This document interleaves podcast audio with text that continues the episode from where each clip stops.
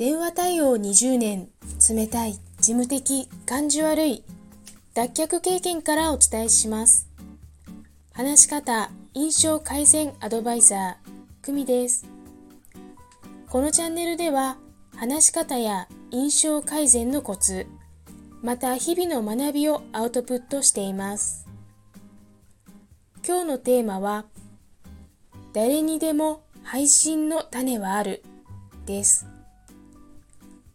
私がスタンド FM という音声配信を始めたよと伝えると、周りからは、えー、すごい、私にはとてもとても、とか、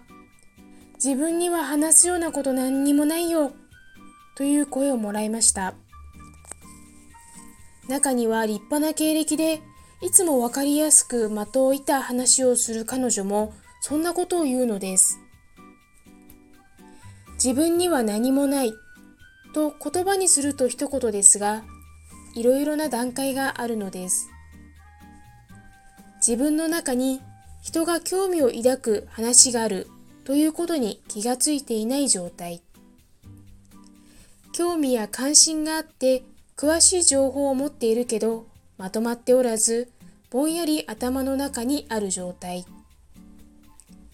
情報を言語化できたけど専門用語が多い、要点がまとまっていないなど相手が受け取りやすい形になっていない状態。わかりやすく伝えられるようになったけど、人の興味や関心、心を動かすことはできない状態。本当にあなたの中に他の人が知りたいと思う種はないのでしょうか？その種に気づくコツをまたご紹介します。それではまた。